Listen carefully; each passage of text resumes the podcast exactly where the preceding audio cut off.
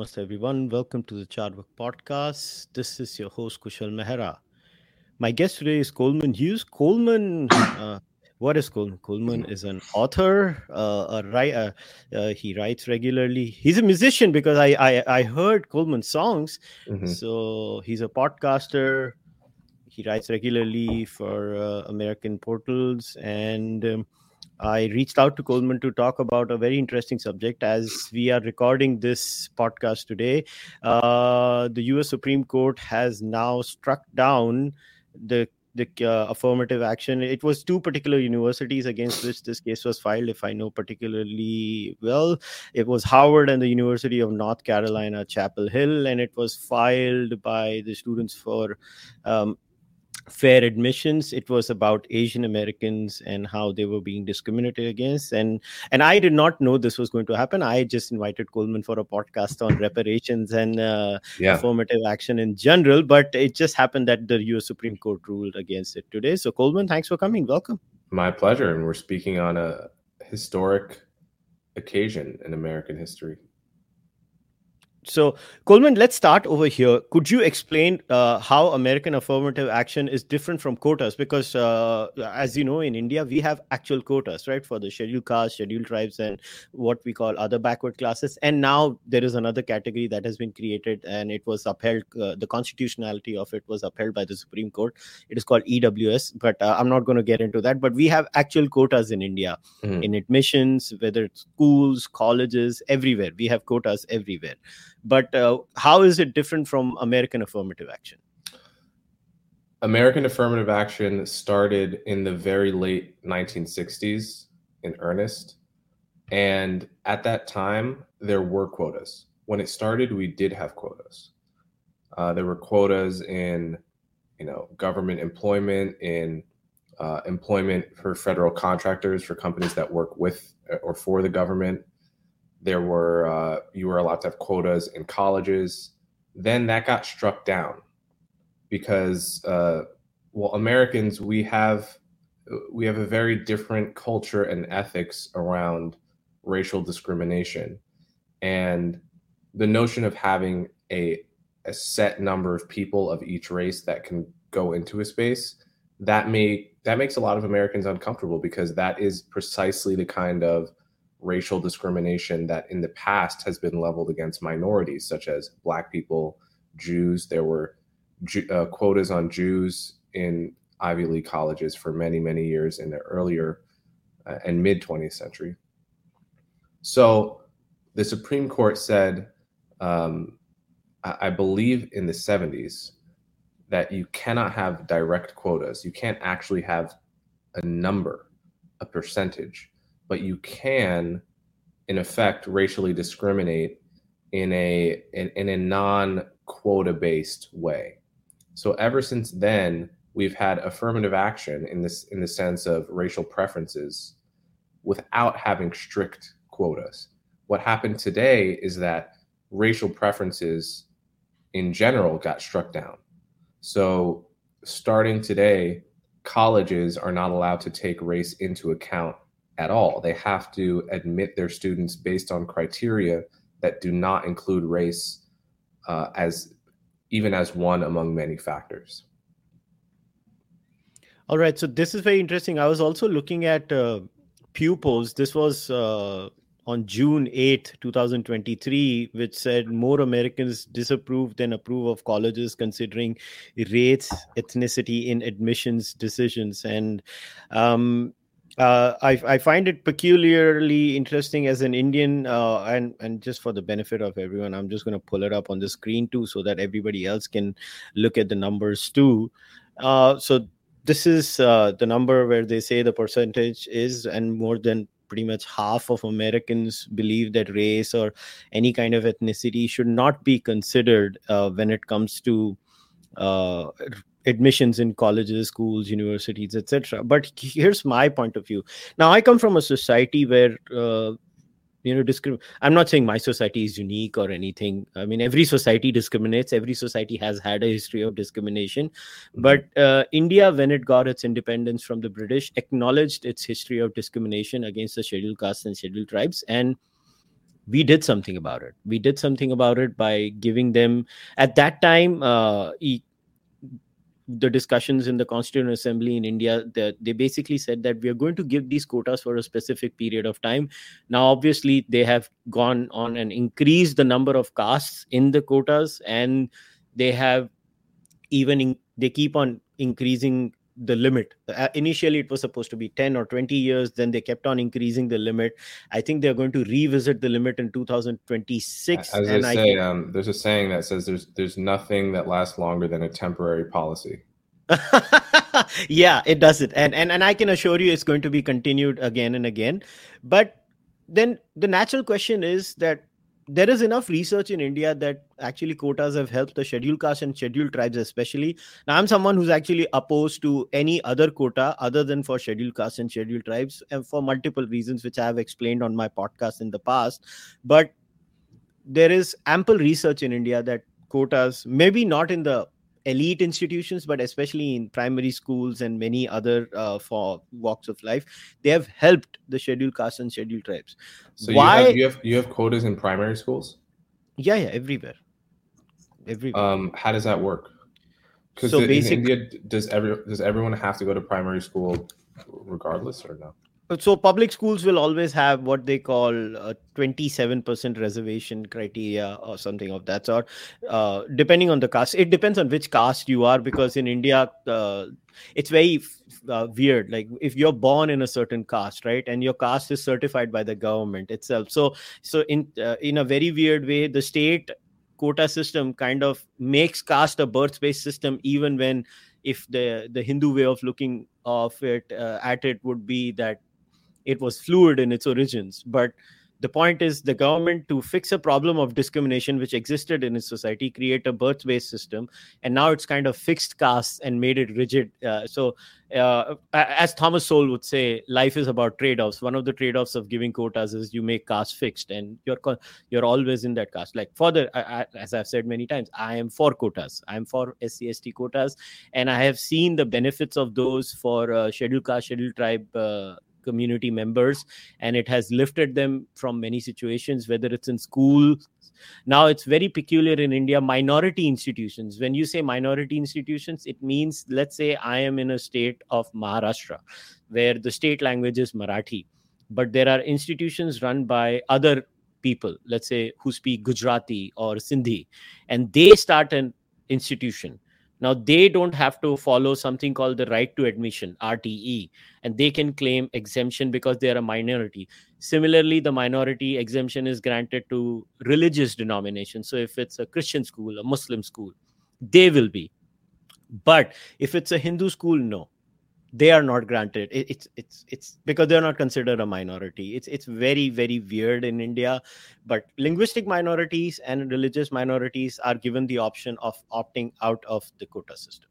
What happens if two people of different castes marry and have a kid? What caste is the kid? I think they consider the fathers. Or in some societies, it's the mother's caste that is considered, because India is both matrilineal and patrilineal. India has two, so it's given to the states to decide. Like in Kerala, you could maybe go with the mother's side also, and in some northeastern states. But in northern India or in western India, it would be the father's side, just like that. And the child also has the option, right? So let's say if it's a Brahmin father and a Dalit mother, the child can always choose to be certified as Dalit. I think that they will not create a problem in that case. So what we have in America, what got struck down today was only affirmative action in colleges. And one key thing to know about this is 99% of Black and Hispanic kids are not affected at all by this policy. 99%, actually probably more than 99%. Because, something like 2/3 of kids are not going to college to begin with, right? They're either not graduating high school or they're graduating high school but not going to college. And then the rest of kids are going to colleges that have such high acceptance rates that accept, between 60 and 90% of people that apply, so that they don't need these policies in order to create a diverse student body. So my view is that this is a policy for the elites. It is a policy that has benefited the Black and Hispanic elite. And it is not a policy. People like to frame this as, okay, well, this is about access to higher education. It's nothing to do with access to higher education per se. It has to do with access to a very, very small number of elite Ivy League schools that have a somewhat inflated sense of self-importance to begin with. And plenty of, you know, if you actually look at the top Fortune 500 CEOs in America, the CEOs of the top 500 companies, very few of them went to these schools. You know, so we're not talking about denying access to higher education. We're talking about a policy that has benefited a very tiny elite sliver of the Black and Hispanic population. And I think that's worth keeping in mind when people say that, oh, this is, you know, this is about poverty. This is about access. No, it's not. Fair enough. But then what about the historical reality of two communities in particular, Native Americans and African American communities that have faced historical discrimination in the United States of America? Now, that when I was just looking at the numbers, there are clearly humongous gaps in terms of per capita income, overall educational qualification. And if we go by different parameters, the African American community is lagging behind. Now, if the quotas are not going to help, is there any evidence to the contrary that when provided quotas or when provided affirmative actions, these communities do not benefit at all, or it's just not statistically significant? Well, first of all, like I said, these policies affect 1% of Black people, right? So how could a policy that only affects 1% of a population be responsible for progress of the whole group? Fair enough.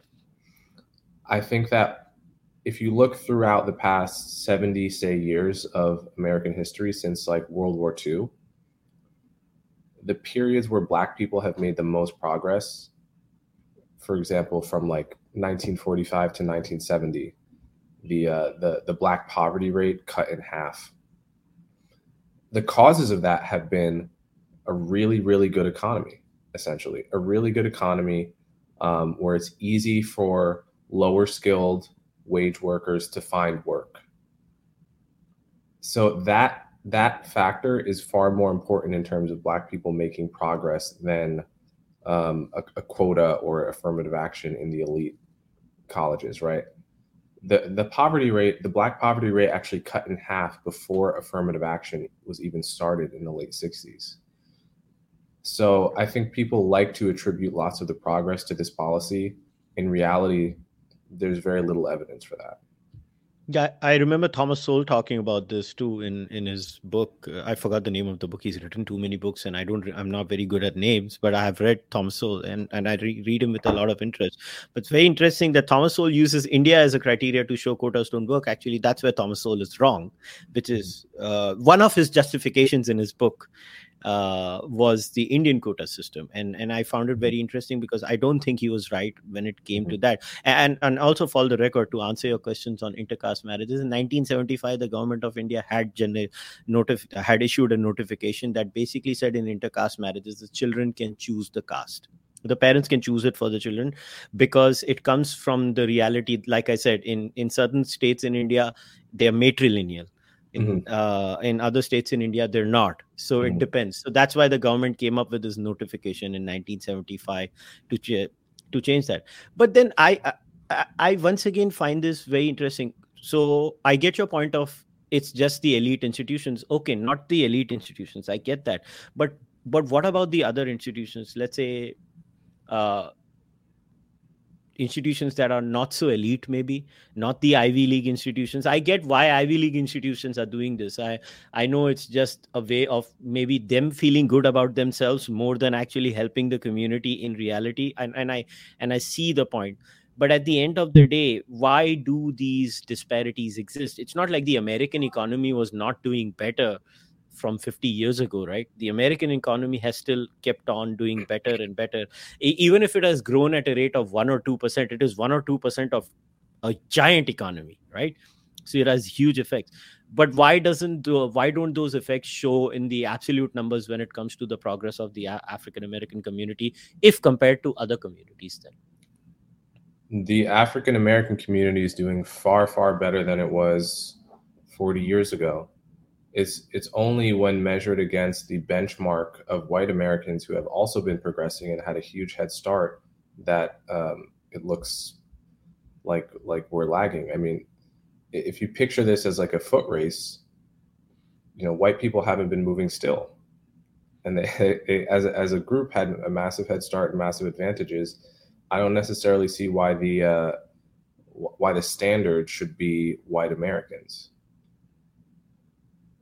Why not, let's say, my community, Indian Americans?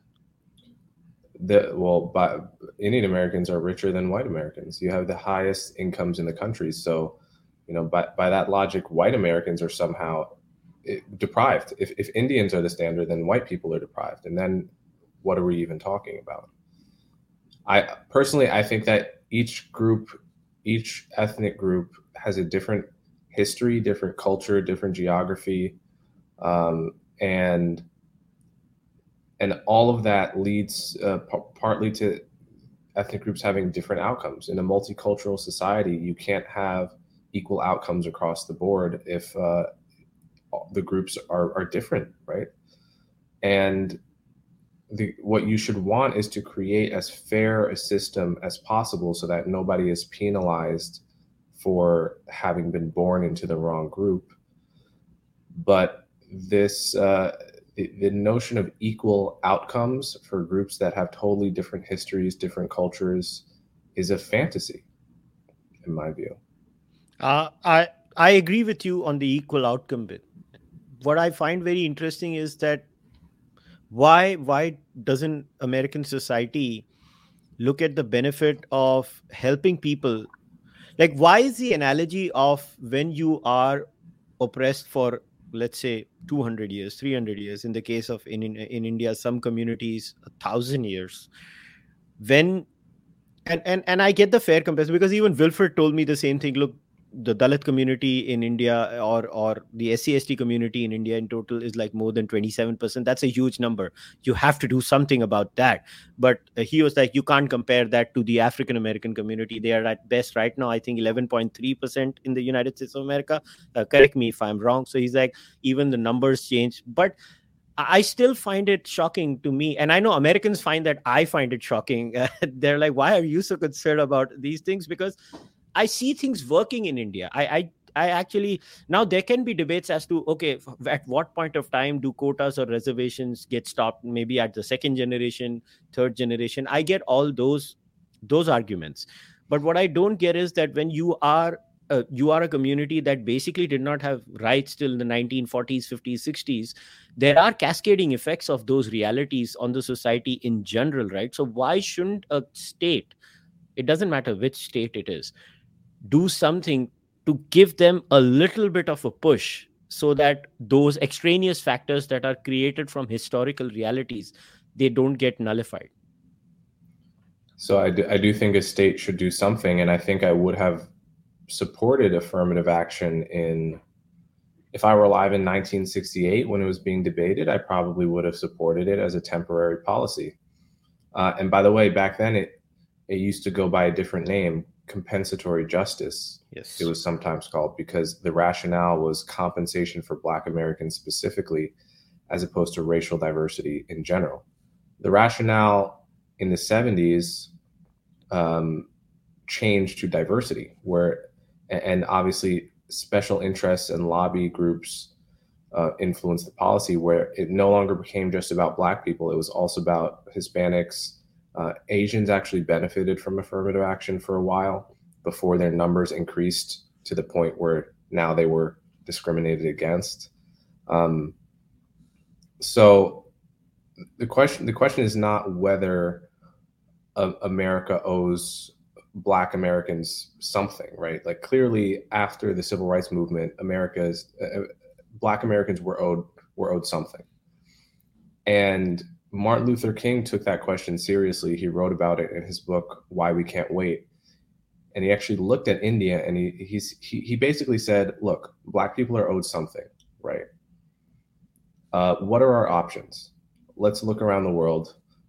He saw India where, as you know, you already had a budding quota system in college admissions. And he saw that, and he pointedly did not recommend that. You know, he said his idea was what he called a Bill of Rights for the Disadvantaged, which was a race-neutral, class-based anti-poverty program that would disproportionately benefit Black Americans because Black people were and still are disproportionately poor, but would also benefit poor white Americans and would be executed on the basis of class rather than race.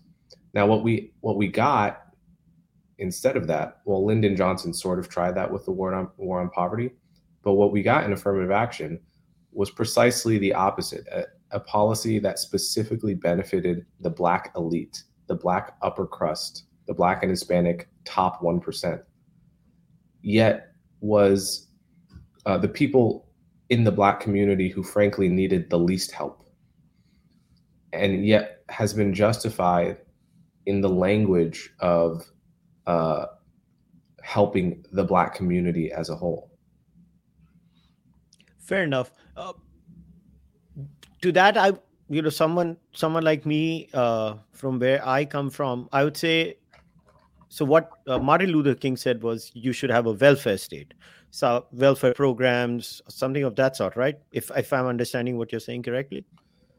Yeah, even maybe deeper than a welfare state, but a serious attempt at policies aimed at helping the poor, not just necessarily giving out money. It could be reforming education in poor communities. Could be many different things, but it would be on the basis of poverty rather than race. Now, very interestingly, in India, we have both. Mm-hmm. We have social welfare schemes targeted on the basis of purely economic factors, along with quotas. So, mm-hmm. So from where I come from, I don't see it as an either or argument. You could have both is where I'm coming from. Yeah. Mm-hmm. And like I said, I think African-Americans are owed that in the United States of America. The only two communities who are owed that are African-Americans and Native Americans. I think they societies have done. But now about the compensation, you used the word compensation for the community in the 1960s, like Martin Luther King said. Now, there's the other side of compensation, which is reparations in America. Now, I hear random politicians in America talking about reparations here or there, or you will have, I'm very bad with names, so I apologize, but there are two particular African-American speakers. I think one is a Christian pastor who comes on Bill Maher all the time. I forgot his name. He had a very nasty debate with Jordan Peterson too, and Michael Eric Dyson. I think that was it. And the other person was also someone who comes, and he's a professor. I forgot his name, but I find him to be very interesting too. He was a Bernie supporter at one point of time. I apologize. I'm very bad. Cornel West. Exactly. Yes. These two, Cornel West and Michael Jackson. Now they talk about reparations and they have a very different view. Also, it's not like their views are very similar to each other. Now on the reparations bit, in fact, I don't understand how America is going to go about doing reparations. Now that some of those things could overlap on the reservations issues also, because reparations to whom, right? Like who gets the reparations?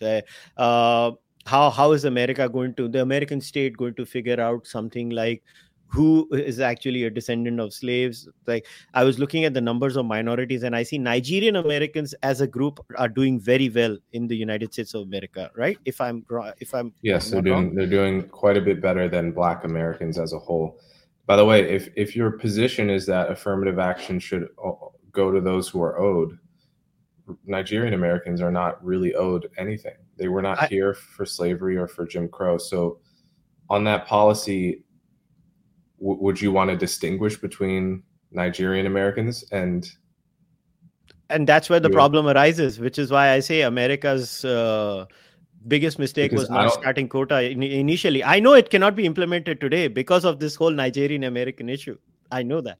Yeah, it's right now it's too difficult. I mean, and half the kids at these colleges are not descendants of slaves. Half the black kids at these elite colleges are not descendants of slaves. They are descendants of immigrants who migrated to the country post 1965. Never experienced Jim Crow or slavery here.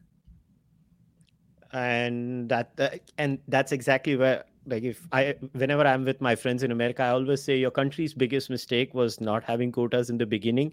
I think it would have repaired a lot of bruises in your society, which always, kind of pop up every now and then whenever there are riots in America. We did have quotas.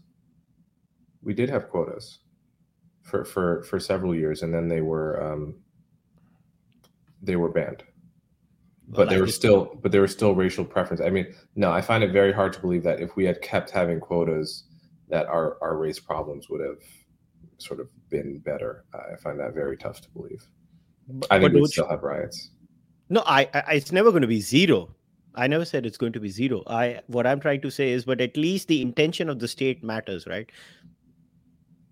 Yeah, of course. And that's what affirmative action has been for the past 50 years. We've had that intention for 50 years.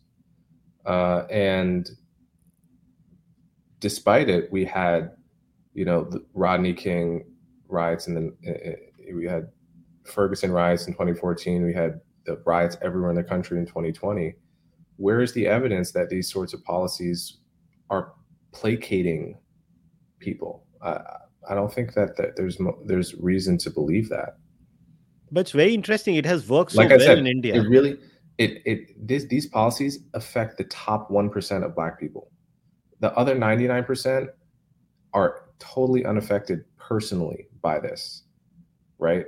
And those are the people that are likely to riot if we're having race riots. These are separate things. I mean, maybe it symbolically affects people, but this is really a policy for the elites. It's a policy that benefits the elites.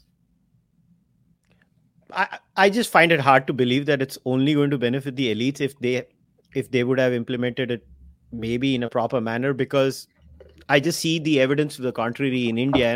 And I find it hard to say that human beings behave in such a deviant manner in two societies. If people are underprivileged and if the state tries to push them, it's not like eventually everybody has to benefit from the same. Now, I understand the free rider issues, and I'm not using this term pejoratively. I'm just using this term on an evolutionary level, where in evolution you have a free rider problem where you create X is created and then Y kind of benefits more from X rather than the original intent.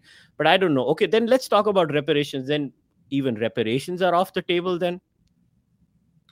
No, I support reparations. That's interesting. No, I mean, it's what I've always said. I support reparations to somebody that was harmed specifically by state policy or their immediate family. I don't support it for their grandkids or their great-grandkids or their great-great-grandkids. That's always been my policy.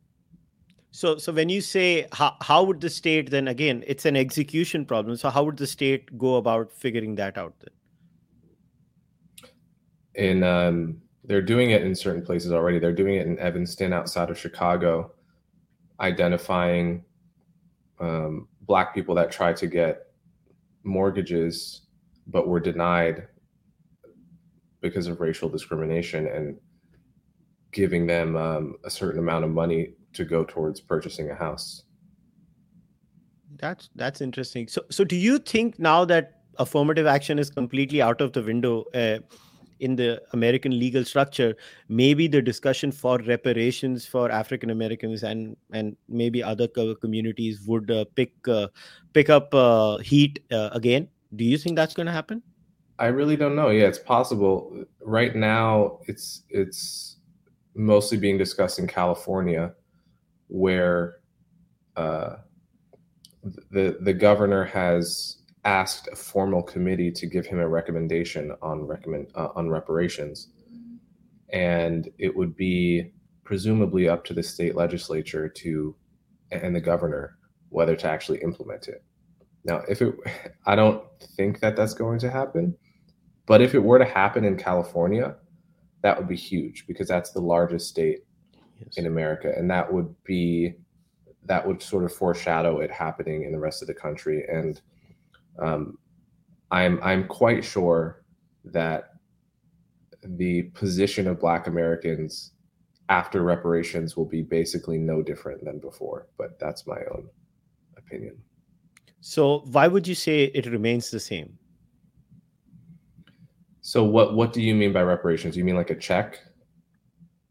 I think it could be like in money? Cash or kind, both. Reparations could be cash and kind, both. So what would in kind be?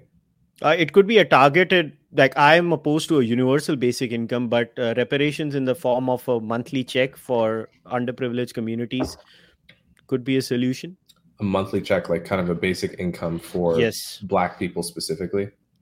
Black people and Native Americans could be. It's not out of the realm of possibility. It's not. I mean, first of all, Native Americans have gotten special rights for a very long time, special rights to casinos, which are massive cash generating operations. And how much has that helped their situation? They're still very poor in this country. Their communities are suffer from a lot of social ills. In my view, the problems of poverty are not a problem of like not having cash on hand right now, right? In the war on poverty, we gave literally billions of dollars to the poor. And what happened after that? Did poverty get better? Well, not really. We had the 80s where crime spiked horribly, the 70s and 80s, the crack epidemic, and all of this. In many ways, poor and Black communities were doing worse in the 80s. And as far as I'm concerned, the true problems of poverty are, it's not that money is not a problem at all. Obviously, it is a problem. But I think the real problems are people growing up around crime, growing up around drugs, growing up around in neighborhoods where nobody has a stable family. And those are like those problems. There are actually poor communities where people don't have money, like poor Asian communities in New York, where like nobody has that much money, but there's no crime. There's no drugs. There's everyone's father's in the home. Everyone is there's a culture of helping each other out within the community, giving, pooling your money together, giving people loans when they need it,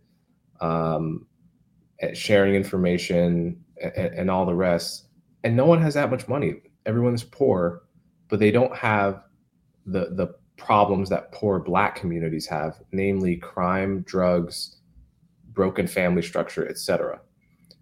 I don't see how those problems get fixed with a reparations check or to me, it's poverty is not, the problems of poverty are not synonymous with lack of cash, if that makes sense.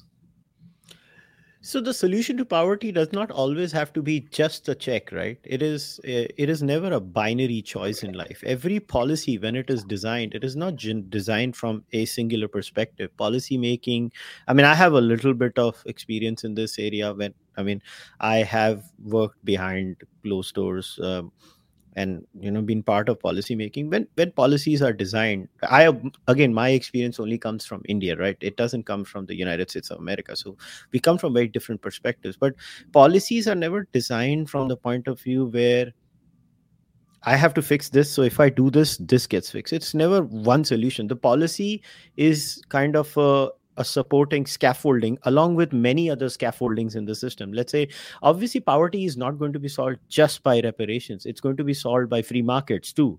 When you have a robust capitalist society where people are constantly coming out. Now, one of the biggest evidence of that is is my country, where we had humongous poverty till the 90s, and then we opened our society up in terms of fiscal policies.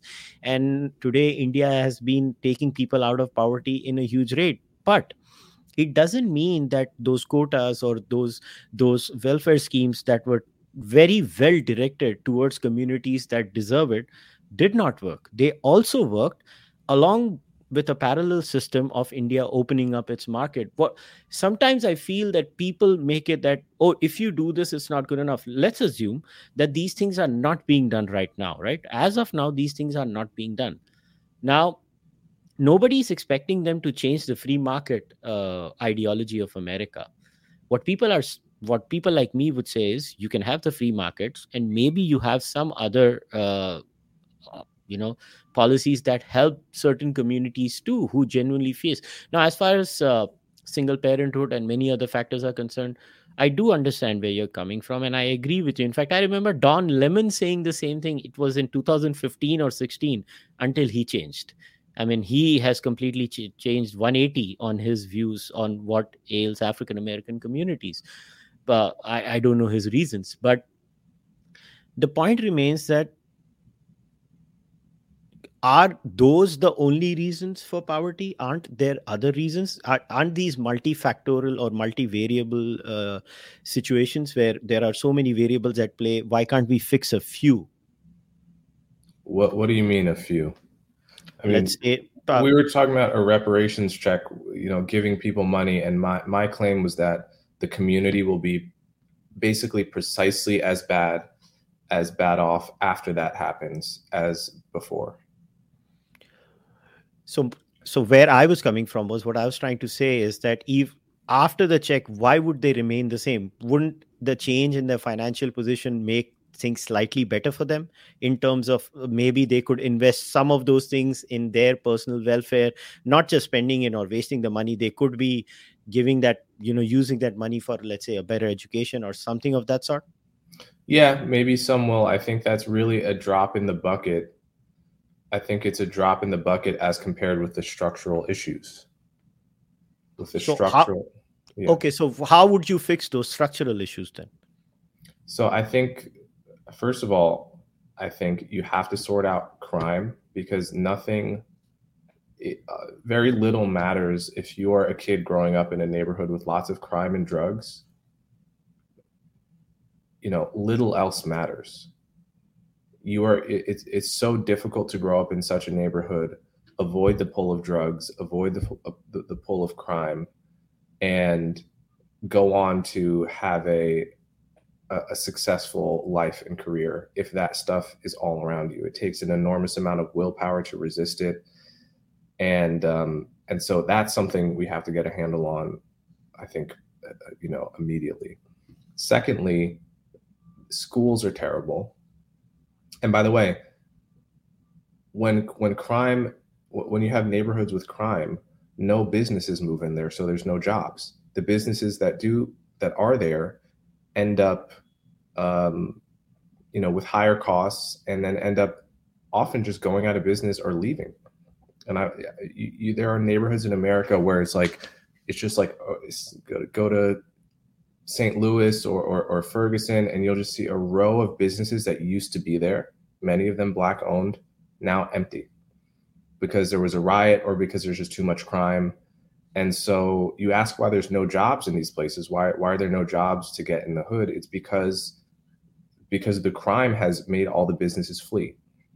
So that's, to me, primary, is stop the bleeding and get a handle on the crime. Secondly, the schools are terrible. The schools are terrible and nothing can be done about them, because you can't fire teachers, you can't fire principals. Often, if you're born in a district, you have to go to that public school, no matter how bad it is. Legally, you don't have a choice if you're poor.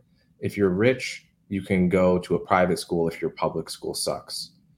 If you're poor and if you're Black, and if there are no charter schools in your area, because the teachers unions try to use all their power to limit the expansion of charter schools, then you're just stuck going to the shitty public school that's been failing probably for 50 years. And again, nothing can be changed about that schools, again, because of the influence of teachers unions. So Roland Fryer, who is a Harvard economist, did a study where he was able to look at about 20 low-performing public schools in Houston. And in a randomized experiment, he got to just take control of half of them.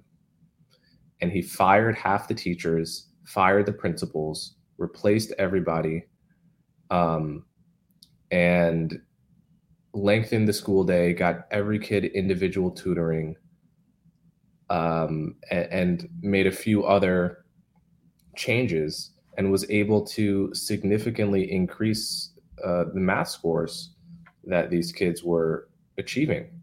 And I think that kind of program is to me much more interesting than yet another round of trying to just give people cash. And again, I'm not against that necessarily. I think, first of all, we do already have that. We do have welfare programs in America. We have earned income tax credit. We have food assistance programs and so forth. And we've had that for a long time. And we had the war on poverty in the 70s, where it was a massive influx of cash into poor Black communities. I'm not saying I'm against that. I'm saying it really doesn't make contact with the main issues, and that we don't need a reparations rationale to just fix, like we should want to fix those issues regardless of whether they're to repair the past or not, right? To me, that's a totally moot point. We should want to fix those issues if it were white people going through those issues, and poor white people do have their own issues, right? The opioid crisis has been horribly devastating on lower and middle class white communities, and we absolutely want to get a handle on that. It's not about repairing for slavery, which ended in 1865. It's about fixing our biggest social ills today. So Roland Fryer is the same gentleman who had come up with the empirical analysis of racial differences in police use too, right? If I remember correctly. Correct. Okay, good. So I just wanted to make sure that it's the same person we're talking about. So I hear where you're coming from, and I actually agree with you on most of the things on reparations. The only thing is, I always say this, I know quotas are never going to come in the United States of America. It's out of the realm of possibility. I wish it would have been continued. I think it would have helped, because I just see the overwhelming evidence of it for the schedule. Hold on, I have to stop you there. I think one thing you don't understand about America is, first of all, we did have quotas. And when they were banned, they were only banned superficially, right? Like many of these schools have had de facto quotas for 50 years, right? And you can look at this, you can look how Harvard has mysteriously had the exact same percentage of Asians for many, many years, even as Asian immigration has just gone way, way, way up, right? So the fact that we did have quotas, they were technically, and even before we had pro-minority quotas, we had anti-minority quotas on Jews. And we've still had de facto quotas for the past 50 years, even though they've been technically banned, right? There's nothing to stop a university, and they've all been doing it, from getting in a back room and saying, we don't want fewer than 10% of our students to be Black. And magically, they've achieved that. And maybe it changes 1% each year, but I really resist this notion that we haven't had quotas, because while it's technically true, it's extremely misleading. Okay, so what you're saying is that this is something like, from what I understood, certain Asian Americans would be failed in the personality test or something of that sort, right? That a personality does not qualify with what we're looking at, something of that sort, and just create criterion to reject them? I'm not sure. Look, the way universities do it is it's all secret. How they admit students is secret. They don't have to release any of it. It all happens behind closed doors. And yet magically, year after year after year, at many of these places, they keep the same number of minority students, right? And maybe it fluctuates a little bit, but it's not fundamentally different than a quota. It's not that we haven't had quotas. Like we've had strong preferential policies which have resulted in a de facto floor that minority students never go below a certain number. De facto, that is no different than a quota. And that's what we've had for 50 years. We just formally, the notion of an actual quota that's on the school website, 12% Black at this school, that's been illegal. So you can't state it, but you can achieve it. And that's what's been happening for since 1970. So I think, you understand what I'm saying? I get it completely. Yeah. I get it completely. Yeah.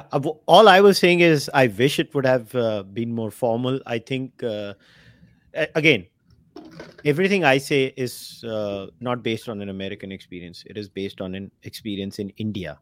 And sometimes in societies, some things work. I guess they don't overlap well with other societies, could very well be the case. Like I don't see like even in my stance on reservations in India is very nuanced. I don't support it for what is called OBCs and the recently applied EWS reservations. I actually oppose them because I believe that was... What, I don't know anything about that issue. Explain that.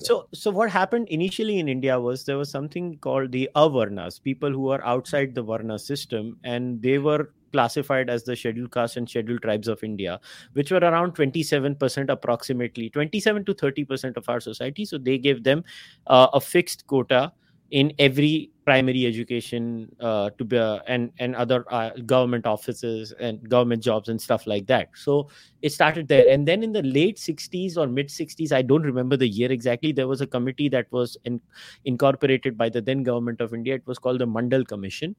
And the recommendations of the Mandal Commission were made, and they had recommended that while we did this census, some castes were backward and they were not taken in the quota. So we recommend another category called the other backward classes, OBCs, and they should get a quota too. This was a recommendation of the Mandal Commission. It was kept in the back burner by the government forever. The Indira Gandhi government at that time had issued this Mandal Commission, and they never took up the recommendations of the Mandal Commission. Afterwards, when the Indira Gandhi government fell, many things had happened. Then there was this government by the then Prime Minister Vishwanath Pratap Singh, VP Singh. And the VP Singh government, for political reasons, brought in the Mandal Commission recommendations and incorporated the OBC quota. Now, my opposition to the OBC quota stems from the reality that there was not enough debate inside the parliament of India to define what an OBC is. There was not enough research done to define what an OBC is. In the case of scheduled castes and scheduled tribes in India, they were actually defined very well, debated very well, identified accurately, and there was a historical legacy of them being oppressed in India. And that's why they worked. In the case of OBCs, you will have what I said initially in the evolutionary sense, the free rider problem. There might be genuine castes that deserve to be in the OBC quota, but there will be castes that did not deserve to be in the OBC quota. And it opened a Pandora's box where today you have different caste groups in India going to the government at times, agitating violently, very rarely. Most of them are not violent, but agitating to be added in the OBC list. Now, we kept a cap of 50% on the OBCs at the federal level. But then states in India, for example, the state of Tamil Nadu has gone on and added their OBC quota more and more and more. And Tamil Nadu has a reservation of 69% now, if I remember correctly. Now, Maharashtra, the state where I am from, it is in the western part of India. They tried to add a caste called Marathas in that and another caste. And obviously the court struck it down because it was unconstitutional. It was held. I don't know why they did not hold the Tamil Nadu government 69% quota unconstitutional, but it is what it is. Even Andhra Pradesh has tried it. And this is how it is. And recently there was something called the EWS quota, which was basically people who were left out of the system, who are just poor in general. And they were now given this EWS quota, and that went to the Supreme Court, and the Supreme Court held that to be constitutional. So that's another chunk of reservations added, and how it's going to be distributed is another maze that I leave it to the government of India to to sort out. But this is how we dealt with it. So my stand has always been very much in support of SC/ST quota, not forever. I'm 100% with you that eventually there has to be a clause where these things have to stop. I just feel they cannot be stopped right now in India. That's all I say. In fact, I vehemently oppose any other quota other than the SC/ST quota. And I hope the SC/ST quota also in another 50 years is eventually weaned out as India becomes a very rich, prosperous society. Even amongst the Dalit communities, I have had Dalit scholars come on my podcast and talk about, internally inside the Dalit communities, they talk about things like, okay, not after the fourth generation.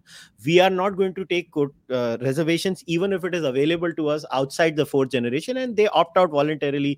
We've had castes in India that have appealed to the government of India to remove them from the SC/ST quota, and the government has removed them. The entire caste group itself, they went to the government and said, look, we benefited from the system. We want out. Take us out of it. And it happened. So this is how it happens in India. Interesting. Why would they do that? Because they felt that they don't need it. And if their people take the SC/ST seat, they are taking away of other deserving SC/ST people. So they opted out of it. That's very magnanimous. Yeah, I mean, it did happen. That there is a very famous case of a caste group.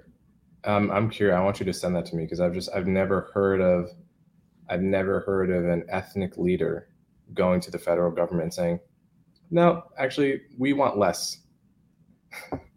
Yeah, I just never heard of it.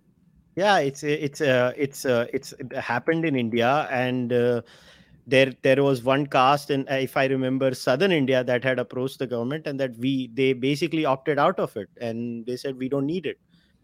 And it's fine. There are communities in India that do that. And even the Dalit community, like I said, I've had Dalit scholars telling me this. I mean, I've had multiple Dalit scholars coming on my podcast all the time. And they've said that there are these discussions even inside the community that they say, look, if I got reservations, my son got it, and my son's daughter got it, then I think their children maybe should consider opting out of it if through the process, we are now financially secure. We have a good education. We are, we don't. And as far as discrimination is concerned, there are Pew polls to show that most SC/STs now don't feel discriminated in India when it comes to the issue of caste. So it's not like there is active, especially in urban areas. Maybe in rural areas, we do face these things.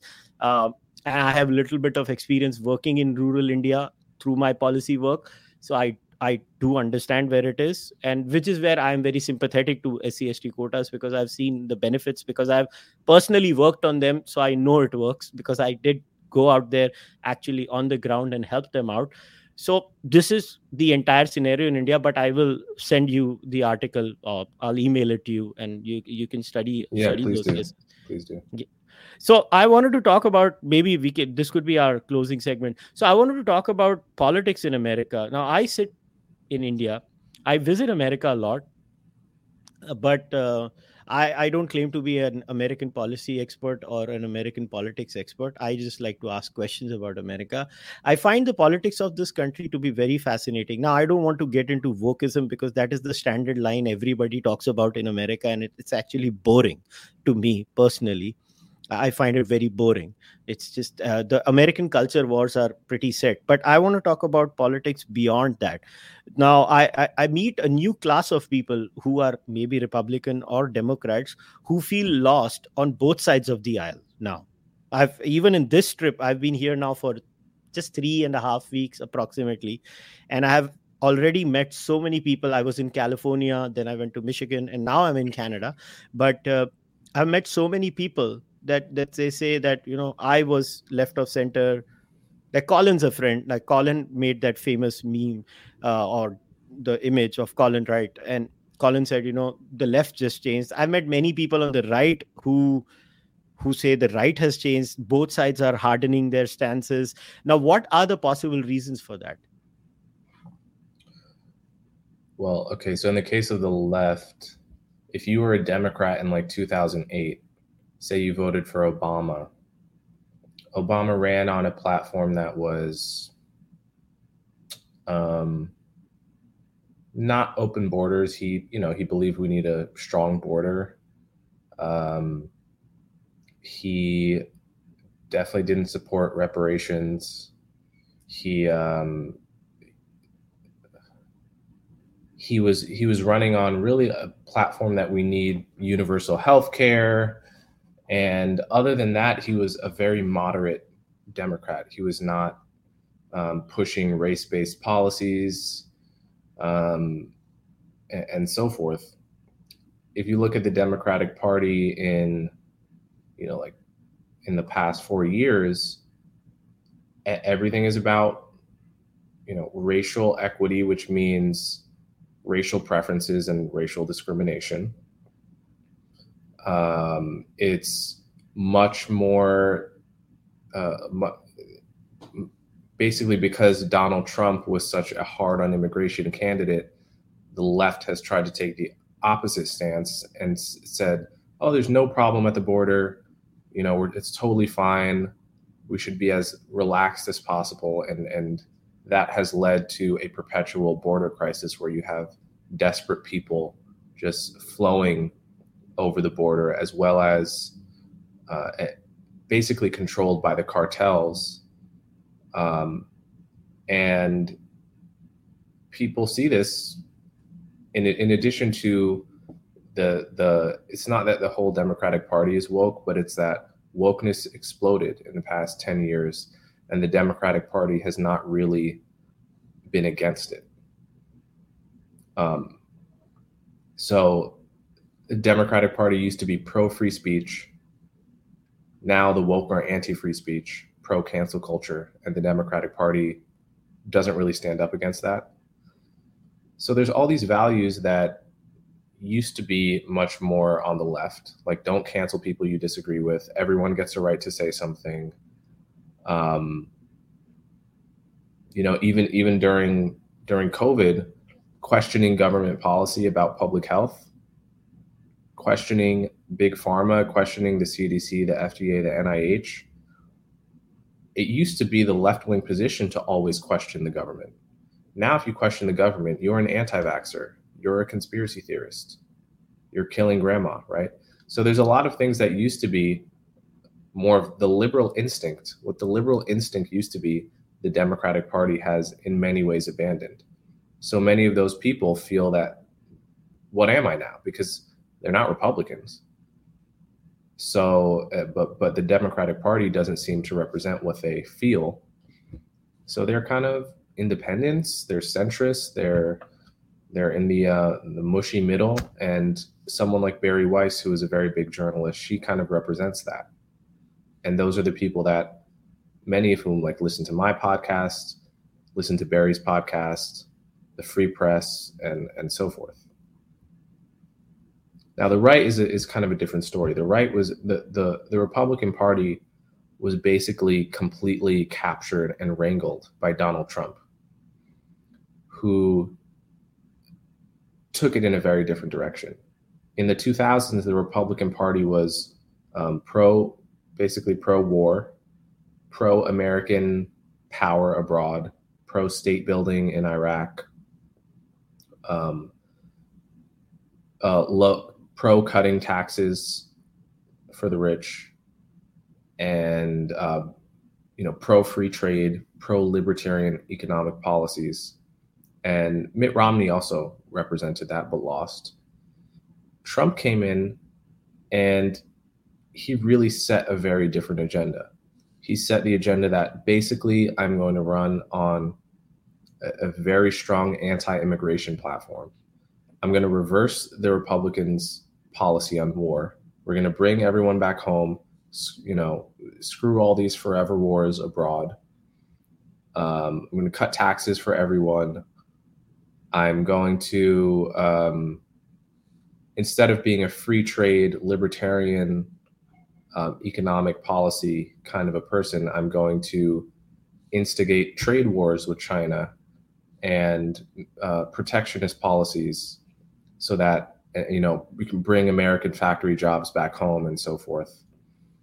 He changed a lot of basic orientations of Republicans. So not only that, just the way that he spoke, the kind of populist language turned off some Republicans, the sort of never Trump Republicans, as they're called, and they pivoted to the center as well. So I would say pretty much wokeism on the left and Trump on the right are what have driven different sets of people to the center, and the center has gotten bigger.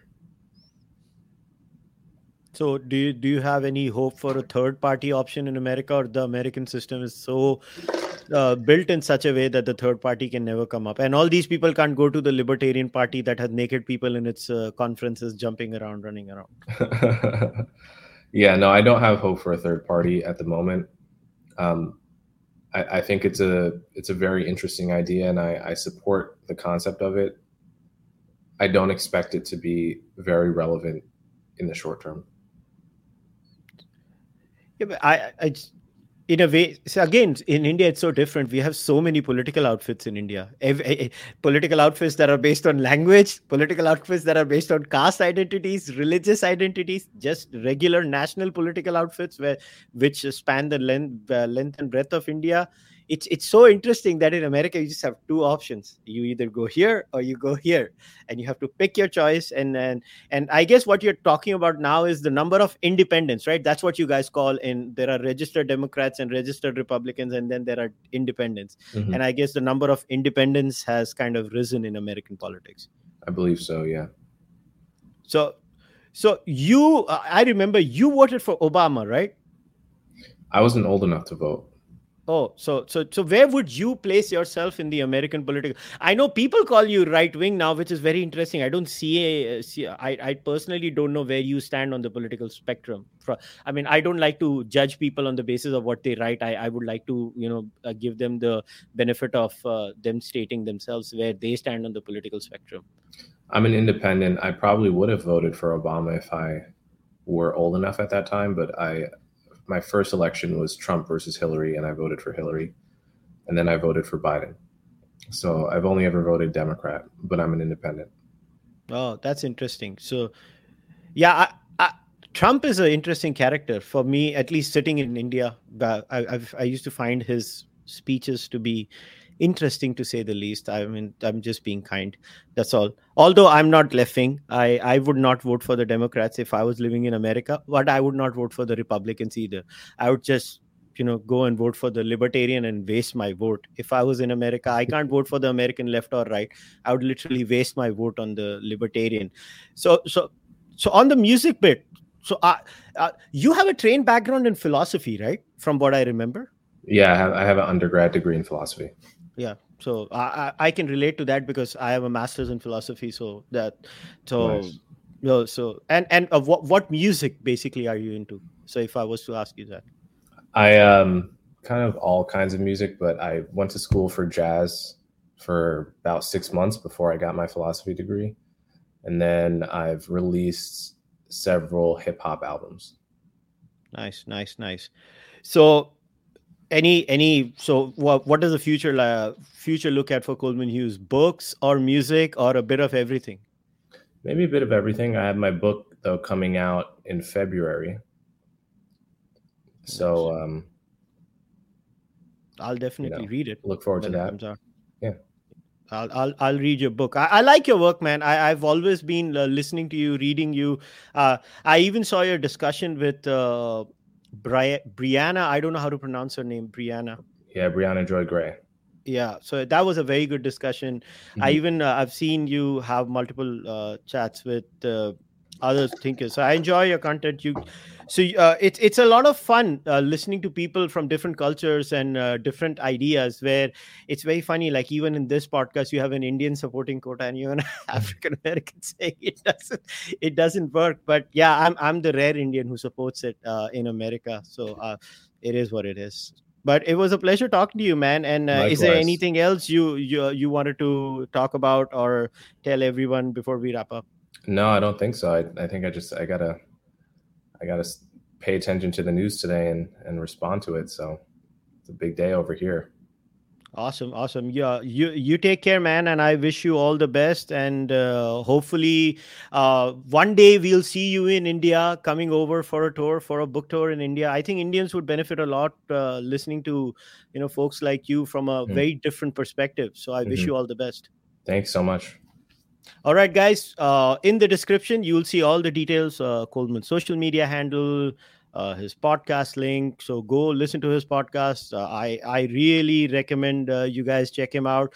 And as far as I'm concerned, you know the deal. So I don't need to remind you. Keep supporting the Cārvāka Podcast. Until then, namaste. Take care. Bye.